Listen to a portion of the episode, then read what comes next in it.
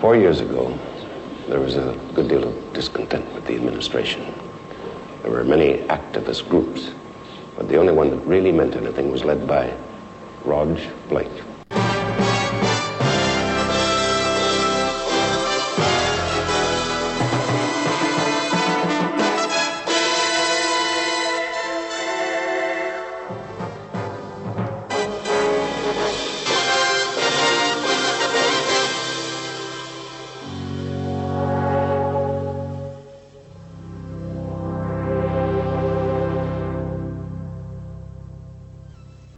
Hello and welcome to Spacefall. I'm Dave, I'm Richard. and this is episode one, The Way Back. Now, if you're looking for the introduction to our podcast, then we recommend you go and check out episode zero, which is Down and Safe, and that's out now as well, where we'll go into all the background admin, but we're going to dive straight into The Way Back with this one, which was first broadcast just over 40 years ago now, which, uh, yeah, makes us all feel old, on the 2nd of January 1978. This episode was written by Terry Nation, it was directed by Michael E. Briant, and it attracted on first broadcast in the UK 7.4 million viewers, which a lot of shows today would uh, kill for. Mm. And these ratings go up as this series goes on. Indeed. So let's start, Richard, with our headline thoughts for this. What do you think of The Way Back? As I said in the pilot, I am old enough to remember this when it was first shown here in Australia, which is about, uh, what, about a year after it was shown in England. It was filmed second, and it's quite interesting because it feels very much like a pilot episode. It really sets up the series, it sets up the universe, it sets up the central character. It's very bleak in its outlook, but I really enjoyed it. I still think it's a great episode. I think it is an amazing piece of television, full stop, in terms of the acting, the production, but the amount of material that they get in there, as you say, that sets up an entire, almost an entire universe in some ways. And they do it whilst having a really good adventure, you know, really 1984 It is style that- adventure. Yes, I I think the word dystopian is used a lot in relation to what we see here, but And, and look, it's a feature of both the opening two episodes of this series that they pack in a huge amount of exposition while still being really, really wrapping stories. And they get a lot packed into 50 minutes, and the way back certainly does. it, it hits the ground running. I mean, we see Blake meeting two unknown people and being taken to an unknown destination, and then 10 minutes in, we're presented with a massacre of a room full of people. It is. And as you say, though, it is very different to a lot of the rest of the series. I mean, because of the fact that it is very much Earthbound, it is setting up, and we only meet three of the seven at this point. Yes, which is I think is a very smart move on Terry Nation's part to introduce the seven over the course of what will actually be four episodes. that's right. and it's something that a number of the Star Trek stories actually chose to do as well. You look at Next Generation, you look at Deep Space Nine. They actually split their openings over effectively two 45 minute episodes, hmm. and the cast takes you know, that full length to get there. So we'll dive into our analysis, and the first thing that I think we need to mention is the performance of Gareth Thomas as Blake, because he carries this episode. I don't think there's any doubt. And there's stuff in here, like you look at the interrogation scene, particularly, or the stuff with him and the psychiatrist. In a lesser performance, that could be very over the top, and the whole reality of this episode could be just gone. Yeah, he really is giving this his all. Yeah, and he makes you believe this is He going really, on. he has really bought into this. Yeah, he really, really has, and it's an incredible performance. And look, we're both huge fans of Paul Darrow as Avon. I think a lot of Blake Seven fans are. One of the things that I'm really looking forward to as we do this podcast is looking at some of the other actors, and particularly Gareth Thomas, and actually maybe pulling them out a bit from Paul Darrow's uh, shadow, shall we say, and giving them credit. But yeah, Blake's alone in this one, and it's a really, really good performance. Now, I want to talk about the city and the world that they build because there's a lot of depth here. What was it that really stood out for you in terms of this world that we walk into? It's very high surveillance. Our initial shot is that it's not of a character, it's actually of a security camera. Uh, It's just a throwaway line, but we're told Blake, clearly in getting to his rendezvous, has had to follow a route that presumably would minimise his chances of somebody detecting where is this bloke going and, and trying to follow him or monitor, or monitor what he's doing. Yeah, and we very quickly get this idea that you know going outside is a capital four crime. Yes, that's right. It's a Category Four offence, which which obviously is reasonably serious. Yeah, so this idea that they are imprisoned in a world You also get real attention to detail here with the way the sets are done. They're very utilitarian. The costumes are futuristic without being silly. They've actually, they've again got that utilitarian sort of thing. Yes, you- they're just sort of a lot, a lot of tunics, but yes. yeah, but you could imagine people actually wearing this stuff compared to a lot of sci-fi series where you look at them and you just go, no, no one would ever actually wear that. In, indeed, I must admit that's probably an area, and, and again, a bit of a spoiler, where Blake Seven itself will probably go a little later. Uh, yes, But- it will. I think, unfortunately, but it does set up this world. It's more, I I think, probably more Soviet, perhaps, than, than a Nazi type regime. You get this idea that they're sort of just keeping control. They're having to apply a lot of suppressants. There's a lot of surveillance. There's a lot of you know government agents lurking, that sort of thing. So it seems to be more. There is a lot of effort to keep control of this society. So, the big example we have of the way the society works is obviously the way that Blake is treated throughout the episode. Hmm. Now, first of all, I think we'll go into the background of Blake himself and his character in a moment, but I want to keep on the world at the moment. Obviously, we have the massacre fairly early on. Yes. And, and, and he's done, you know, there's no punches pulled, there's no holds barred, to the point that you have them saying, we will offer no resistance, we want to be treated, we want our rights as um, Federation Federation citizens. citizens, and the guards just open fire. Just gun them down. Yeah. Uh, even, and I think what's really powerful is, even though we've only seen them for 10 minutes, those two characters that take Blake outside and are our introduction into this world, and you sort of think, oh, maybe they're going to be part of the recurring cast, they're gone 10 minutes in. and the camera lingers on it. Like, Yeah. it really just shows them, it shows her looking at the guard, she knows she's about to be killed. Like, it pauses. Hmm. And then it shoots out, and then she falls down. And then afterwards, you get the shots, you know, the blood coming out of the mouths. Like, this is not your daddy sci-fi right now. Is it? No, this is nasty, and it, it, as we said, it doesn't pull any punches at all. It is. You mentioned the suppressants, which again just shows that idea that this is a government that is not liked, and that if people perhaps had free will or the ability to act more freely, would very quickly topple If it. you could rouse the rabble, yes, Yeah. the government would potentially topple quite quickly. Now, the big part of this episode is obviously the Federation deciding how they're going to deal with Blake. They've made it very clear that they don't want him to be a martyr, so they need to discredit him. Now, the way they do that, I struggle to imagine any, certainly any free to air series now, going down that path of having their lead character framed for child molesting. No, and I think actually the charges in the original script were even nastier. It's outright basically took these kids and molested them, where here it's these are involving children. Yeah, but what we see here, though, is that the state or the administration, acting on behalf of the state, does not hesitate to implant in these children memories of being molested by Blake. So, as far as those kids are concerned, they have been molested and Yeah. will presumably deal with that for the rest of their lives. Yes, and that's the thing. It's it's all quite casual. It's actually discussed. It's three people in a room discussing, well, what can they do about this problem?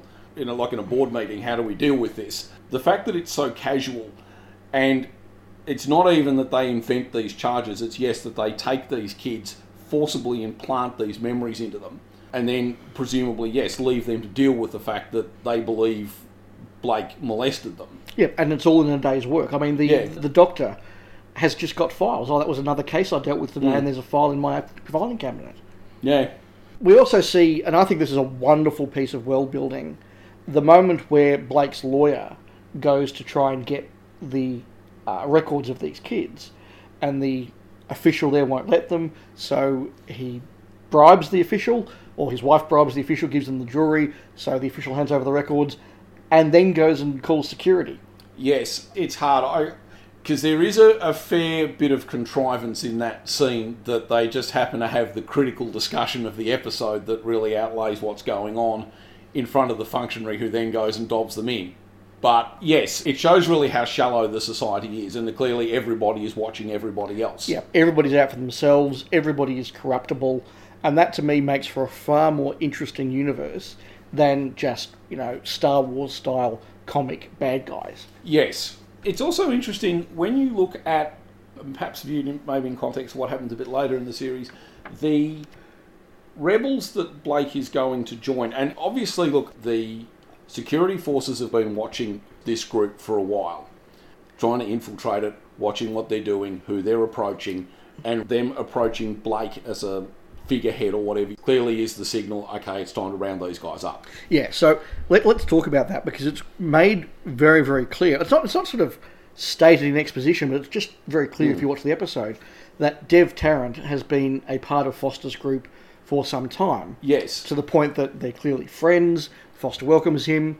It's Tarrant that sort of rounds all the rebels up and says, "Right, everybody, come over. We're starting the Yeah, meeting it now." is a bit of a sort of a bait and switch type thing because he's following him. You think, oh, okay, and then he comes in and they all welcome him. Yes, And then, yes, he clearly gets them in a nice, convenient little group. and in come the guards. Yes, uh, while he slips away. We, we mentioned the Liberation book by Alan Stevens and Fiona Moore in the, in the pilot episode, but they sort of postulate the idea of, well, really, what has Blake been doing for the last four years?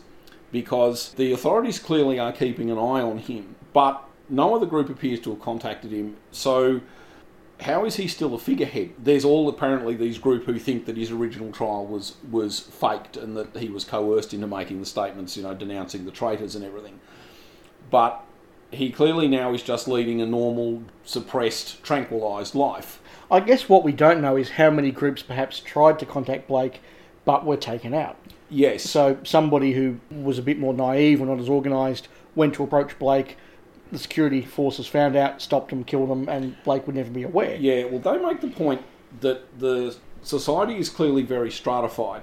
And we know from later episodes that Blake clearly was originally at least one of the elite. an- Yes. An alpha class, as they call them in the episode. We probably should talk about the suppressants in a minute, but it's possible that he was maybe downgraded and he has just joined the faceless mass. That's certainly my assumption. And look, later on we talk about his background a bit more, and we'll get to that in Cygnus Alpha. But Yes. yeah, that's my assumption. We've talked a few times about sort of the doped up masses. The suppressants is an interesting idea because you presumably would need a workforce. So I'm, I'm sort of always wondered whether it's more along the lines of what we see in the, the Doctor Who story, The Sunmakers, where it's more something to just keep you on edge, make you more receptive to the Federation's propaganda and that sort of thing, rather than just tranquilising you, which would render you presumably somewhat unproductive. Yeah, I, I- think that's it. It's it's very much just about keeping you, you know, in a state of anxiety. Un- Unless it's something like the universe, maybe, I know it's a comic, but maybe the universe presented in Judge Dredd, which does have some similarities with Blake Seven. The population now lives in these big domes, and they're fairly brutally suppressed to keep them in line. But the universe there has a very, very high unemployment rate because most of the work's now done by machines. Um, and the population is now so big there simply aren't enough jobs. So they have to keep control by just brutalising the, the population whether that's something in play here, that whether the way to deal with this increasing population is just to dope them right up to the eyeballs and control them that way. Yeah, maybe. And it's interesting. I want to draw together the last couple of points you've made.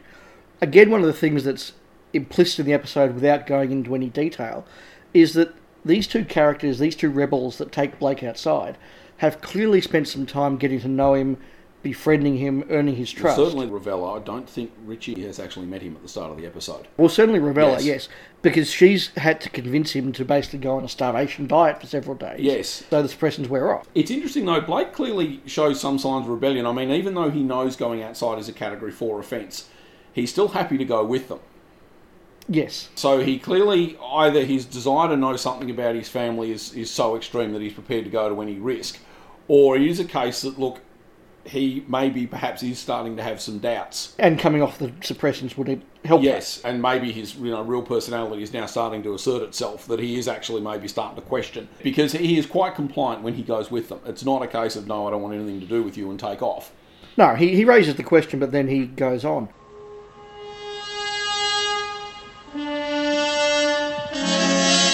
I want to talk about the rebels that he then goes to meet because what I find really interesting is we get actually to see a little bit of Foster's meeting with the hmm. rebels and his plan.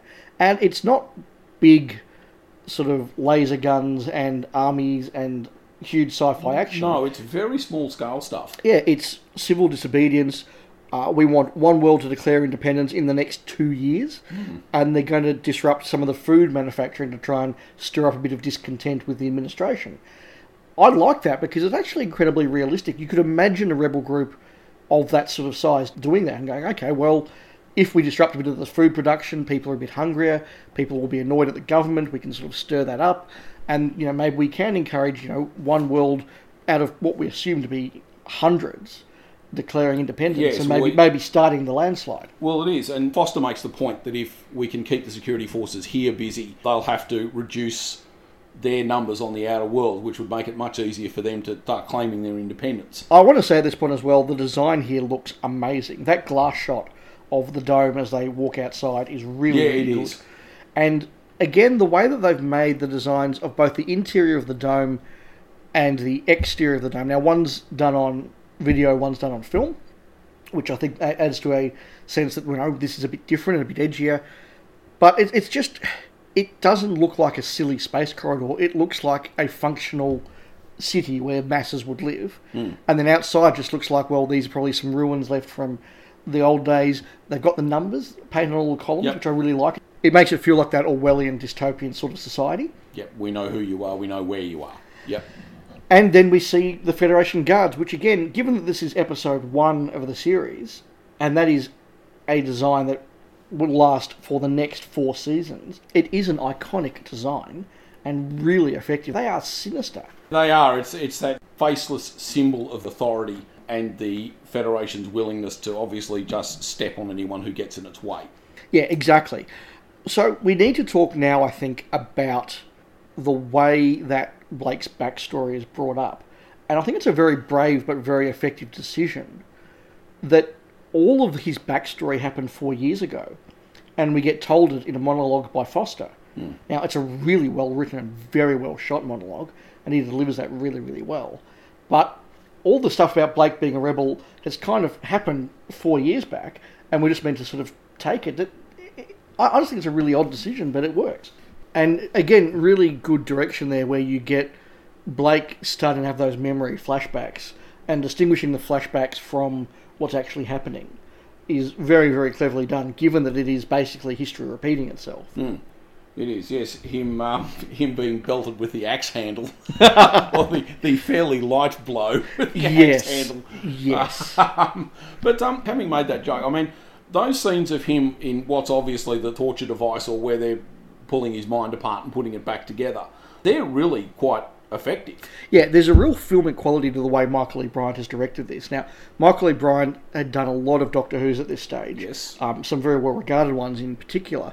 And he's done a lot of interviews on Doctor Who DVDs in the making of documentaries. And at this stage, he really was that sort of young go getter director that wanted to make a mark, wanted it to be different. And you can see, so he's going for the different camera angles. He's doing the close up of Foster's face when he does the dialogue. As you say, the stuff in the interrogation machine where it's all just black lit at the back and then pulls out. Just these flashing lights of this machine. Yeah, the way that he uh, films the stuff with Blake in the interrogation cell. This is not just, okay, we'll point the camera and shoot and get the shot. This No, has he's really actually been, put been some done, time yeah, into this. Yeah. And of course, that then continues into the scene where he's being caught when he comes back into the city, and he's then being treated in inverted commas by Dr. Havant. And it, it's very much a 1984 style interrogation. The idea is is to make Blake think that he's starting to go mad. You know, you've had a shock. We need to understand why. Don't think anymore. Just relax. We'll sort it all out. We'll help you to find the truth. What, what is the nature of reality? Yes, that's right. It's it's and that, that scene is almost a direct lift from 1984. Hmm. Blake's sort of sitting there going, No, no, I am not insane. I'm not insane. I saw these things happen. I'm not insane. And then there's the I believe you.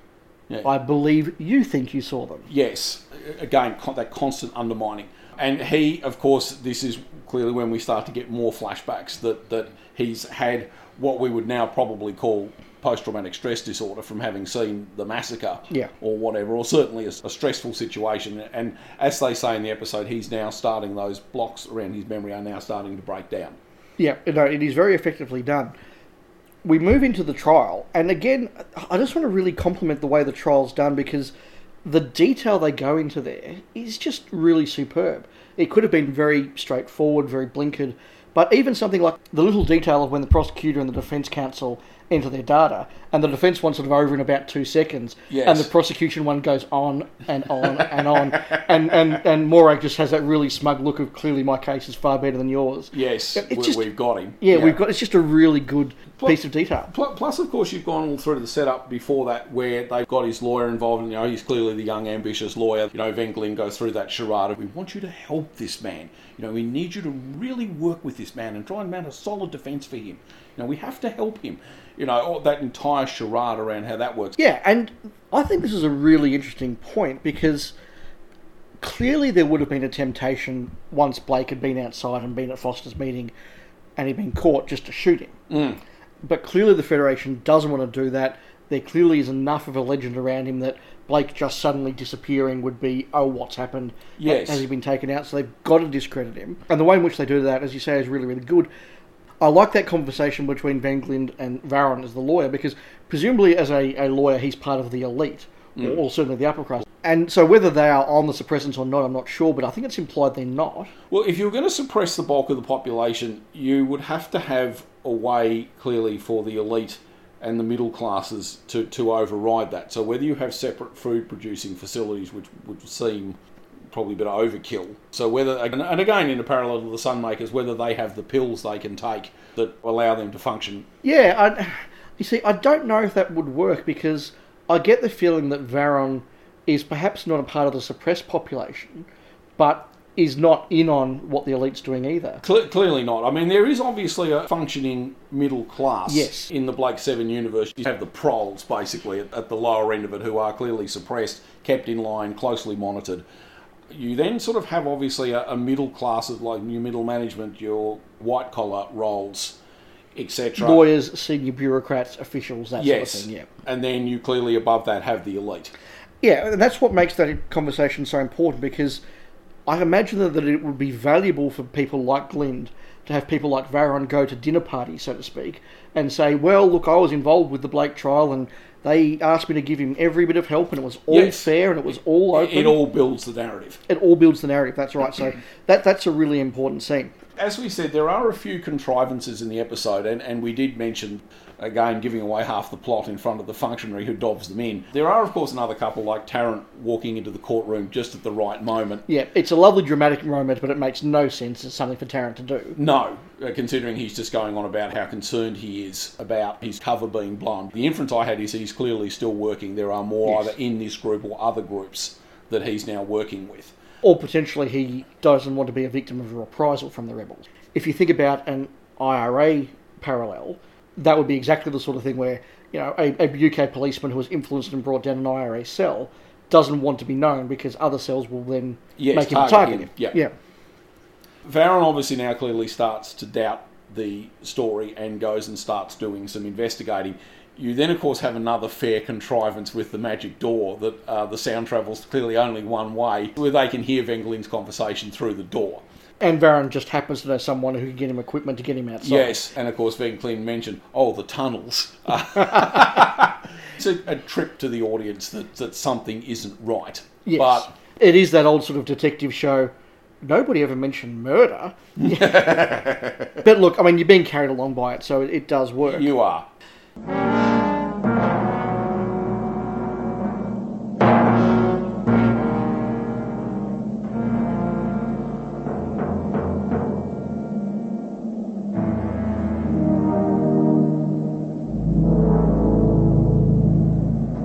Shall we mention at this point the two members of the Seven that we are introduced to in this episode? After Blake is tranquilised in the courtroom, he wakes up in a holding cell to find someone going through his pockets.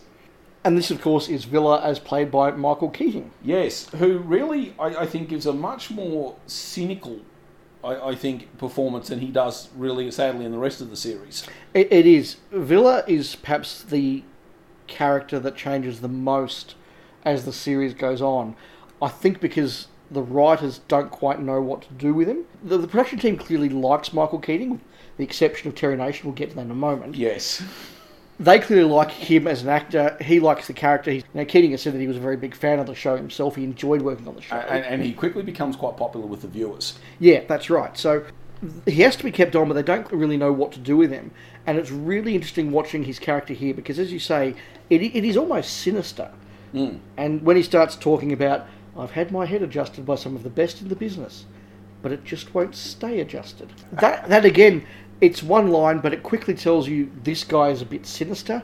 He is clearly an actual criminal, and again that this is the sort of society where you know mind altering operations are just done. Yeah, and clearly he, you know, in the fourth or fifth attempt or whatever, it still hasn't worked. So now we're left with what do we do? We deport him. Yeah. We also meet Jenna, who is the one that stops Vila going through Blake's pockets. And, and again, she's harder here, I think, than she is perhaps later in the series because it's very much, you know, no one gives a damn about you. Yes. I, I guess you can maybe argue that is a bit of a front because she does have the scene a bit later where she starts to think, well, actually, hang on, this is really happening and I am really going to be deported. Yeah, and that I think does make for a fairly genuine character in that you can be terrified and put up a front at the same hmm. time. And that's the sort of thing she would do. She's introduced as a smuggler in a very sort of Ned Kelly kind of, you mm. know, way that she's a bit notorious maybe. Yes, or free trader, as she calls herself. It's very clearly inferred that she is a criminal. Interestingly, neither Vila or Jenna are hurting other people, shall we say. They are not victimless crimes, because theft obviously is a victim crime, but they're not. They're, they're, They're not kind of- violent They're not violent criminals. That's what I was trying to say. They're not violent criminals. Yes. No. And really, uh, and we're probably spoiling a little, with one exception, none of them really are violent criminals. I mean, Avon, when we meet him, is a white collar criminal. Yes. Cally will not really ever know what she did, but with the exception of Gan, really, none of them are violent criminals. Yeah, but they're given that hard edge, and so it is made very clear that this is a serious thing that's happening, and that deportation of Cygnus Alpha is a big deal. Yes, uh, Varon even makes the point that really, when he's trying to build Blake's defence, that look, spending your life in a mental institution would be far preferable. Mm. So yeah, two characters that are introduced there, but only two. Varon now is starting to perhaps believe that there are some loopholes in Blake's charges, and of course now sets out to investigate on his own. We've mentioned the, the Public Records Office a couple of times. I must admit, I have to put a shout out. I did really like the little Walkman with the shades. you know, and, and he's clearly really getting into it. He's sitting there doing his little dance through the thing. I actually thought that was really quite funny. It is, and I like the way that Varon actually goes home to his wife, and he's a real person. Yes. He goes home to his wife.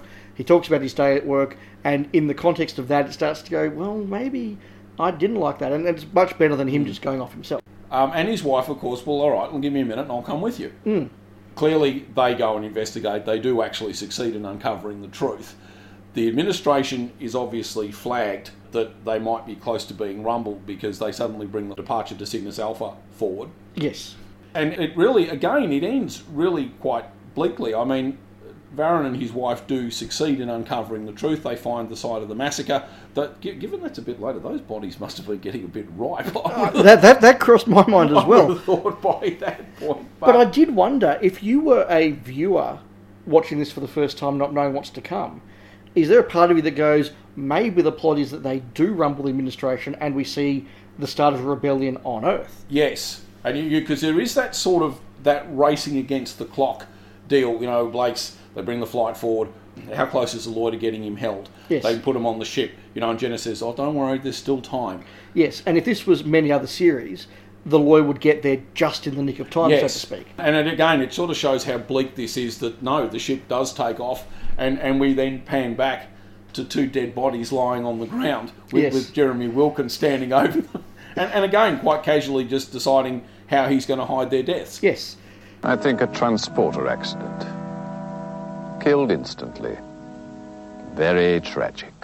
And we then get to the final scene where you see Blake's absolute determination, Yes. where he looks at the Earth and the Moon disappearing, take one last look. No, I'm coming back. That's right. And he means it. This is an amazing piece of television. It's not just an amazing episode of Blake Seven, it is an amazing piece of television. It, it's very different, Yes. uh, really, to anything being made at the time. Yes. In terms of the direction, the style, the tone, yeah, really impressive stuff. And it sets up the series really, really well.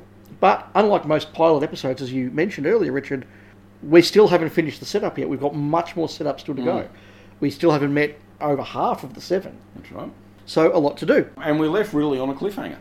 Yes. It's not nice and neatly wrapped up that, oh, well, you know, now our group's assembled, now we're going to. It, it's very much, okay, well, this bloke's actually on the ship being sent to spend the rest of his life on a penal colony.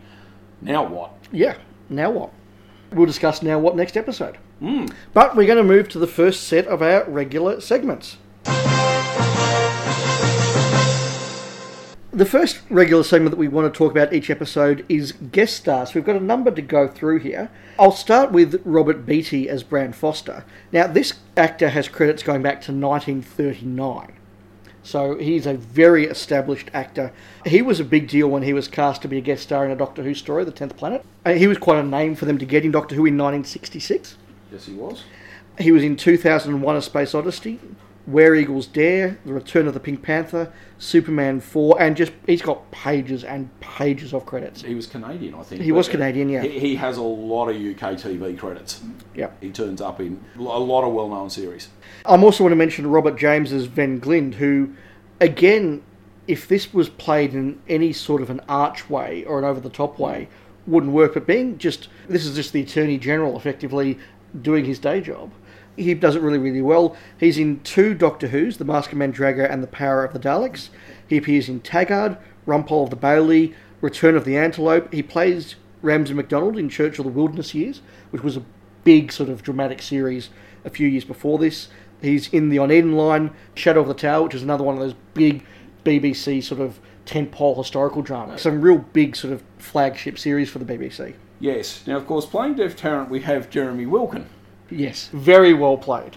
Yes. He, of course, is perhaps best known. Well, he'd been the star of a series in the 60s called Undermind, which was a, a sort of a sci fi series about an alien invasion. Probably one of his most notable genre appearances. He was the voice of Virgil Tracy and, and other voices in the second series of Thunderbirds. Yes. Um, and, of course, his uh, voices in Captain Scarlet. And he did a fair bit of work on Gerry Anderson series like UFO and the Secret Service. But probably his best known genre performance, I think, perhaps is uh, is in Revenge of the Cybermen. Yes. I think for Doctor Who, which again is a great performance. It is. He plays that sort of snivelling bad guy really, really well. But but as you said earlier, the way that he goes from who's this guy? He looks a bit creepy to oh, he's one of the good guys. That's cool. To okay, he's one of the bad guys for real. Yeah, I thought he was really good in this. He's very, very good.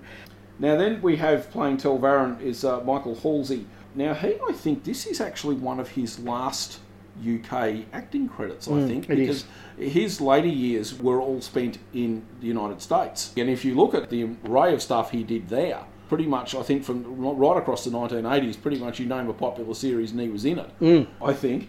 So a really detailed cast. We haven't gone through all of them, but they're mm. just some no, of the big we ones. haven't. I mean, Pippa Steel, who plays Varon's wife, she did a lot of work with Hammer. She's in quite a few Hammer movies, I think. All right, well, the next segment we want to do is what we call Liberated Database, which is where we look at what aspects of this episode are part of the bigger world building of the series. And the answer here is, well, basically everything Pr- is. pretty much everything, really. Um, we are introduced to Blake, Jenna, and Vila. We're introduced to the concept of the Federation, the administration on Earth, the rebellion, all the backstory. I mean, I think we've sort of covered this, and Yeah, we have. And really, everything in the series now is building on this. yeah, absolutely.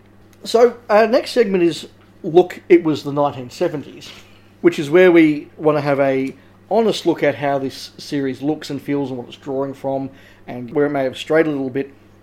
I just want to give a bit of a context to things that were going on both in the lead up to Blake Seven and across the series. In the UK, you had the IMF bailout in 1976, which is where their economy was just basically in the tank. Well, I was going to say, the mid to late 70s was a fairly bleak time, really, in, in Britain. You had the oil crisis in 73, which led to the energy crisis. You had the miners' strike in 73, 74, and the fall of the Heath government. Yep. As I said, you had the IMF bailout in 1976, which is where their economy was sort of a bit of a world embarrassment, frankly. You had all of the rumours about Harold Wilson as Prime Minister as to you know, whether he was a KGB agent, whether the CIA was out to take him out. He has his sudden shock resignation in 1976, which again fueled those conspiracy theories that you know he was an agent of someone or he's being undermined by someone. Across the rest of the world, obviously Nixon resigns after Watergate in 74, which is where you start to see, you know, well, I mean, the, the President of the United States basically resigning for corruption Yes. you know that that sort of really changing the world. You've had the Vietnam War going on and the fall of Saigon in 1975. Interestingly enough, although it hasn't happened yet, the Camp David Accords come in in 1978, which is again that sort of sense of the world changing a bit, but also all of the stuff that's going on internationally. I mean, Leila Khaled as a terrorist has been around for a while, but you've had the Black September stuff. The mm-hmm. PLO's big thing at the moment. Idi Amin has sort of been and gone by now, but he's very much in the in the zeitgeist. So there's a lot of a sense of society not working, of the economy not working. People are out of work. Energy's a problem. You're Politicians are corrupt. Yep. There's unrest. There's a real sense of terrorism, and obviously you've got the IRA sort of bubbling along in the UK, you know, from the 1920s basically, and that's certainly there in the 70s. But as I said, particularly in the Middle East now, you're really starting to see that concept of Middle Eastern terrorism affecting the UK and the US. In that they're now targeting Western people to some extent, hmm. not in the same way as they do now, but you know that idea of plane hijackings, etc., is starting to come in in the seventies. It is a world that I think is just ripe for Blake Seven to come hmm. into. this is obviously 1970s. So their idea of technology in that, I mean, Varon has that cool little camera. That is a very cool little prop. It is a very nice little prop, and the way the uh, scanner works on it is really good. Yes, the utilitarian power pack on the belt. It has. We mentioned the little Walkman device that the uh, that the public records guy has. The security cameras, again, are a wonderful design, but they're a design that is clearly based on 1970s technology. Yes. Because now, I mean, you could have a security camera that was completely invisible in all effect. But I'm glad that it isn't because that idea of that sort of futuristic security camera being ever present. Well, that's the thing. really good. I, I suppose it, it does feed that idea of we're watching and we want you to know that we're watching. Exactly. It's a highly visible symbol of the Federation. I had a couple other notes here. I mean, look, clearly the internet and technology such as Skype, etc., are a long way off when this was filmed. But you know, Blake gets viz tapes every few months from his relatives. You know, that feels kind of dated now. It does, but I don't mind it too much because it does give that idea of a long distance. Yes. And that they are on an outer colony and Yes, and I mean at the time, look, nobody would have blinked twice at that. No, So no. Okay, at this point, we would normally do what cool line did Boucher give Avon this week, but unfortunately, we haven't met Avon yet, so no, we can't do that. Although I guess he is in the original script. Which brings us to our final segment, which is our Player of the Week. For me, I think it has to be Gareth Thomas as Blake. Uh, yeah, look, I would agree. If I was going for somebody else, I'd actually pick Robert Beatty as Bran Foster. Yep. because the way that he delivers that monologue, where basically he is setting up the entire series, and he does it really, really convincingly. And I probably would also have to give a nod to Michael E. Briant as the director, because this is a wonderfully filmically directed show. But look, any other episode, either of those could win this. But you're right, Gareth Thomas as Blake has to be the player in this one. Well, it does because really the series revolves thi- this episode in particular, and really, if you don't buy him, you really can't buy into the series. Exactly, exactly. And he gives it a believability. I mean, all of his Royal Shakespeare Company background comes out here, hmm. and he, he treats it as though he's doing Hamlet, hmm. and it's all the better for it. Well, that's our episode on the way back. We've had a lot to unpack there, but it, I really enjoyed watching this episode again. Likewise. Likewise. Series one and two are probably the ones I get out more frequently, perhaps in the later seasons. But by the same token, I was thinking about this as I watched it. If I just want to pull out one or two Blake Sevens to watch, hmm.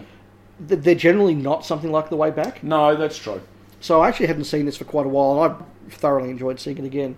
And yeah, there's a lot that I think we've had some fun unpacking. You have. Hopefully, you've had some fun too. So that's it for this episode. We'll be back in a fortnight's time with Spacefall. Spacefall. Looking forward to that one. As am I. All right, we'll talk then.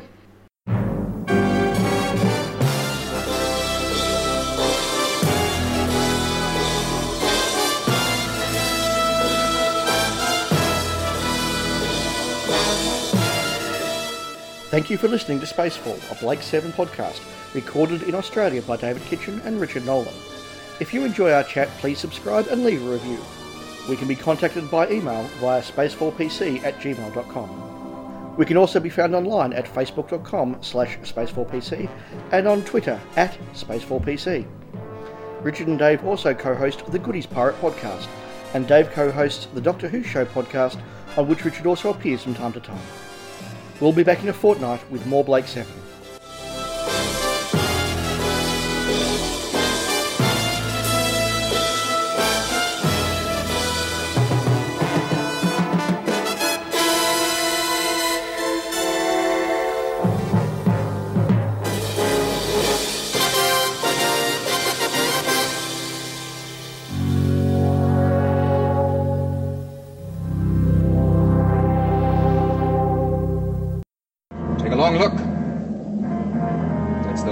That's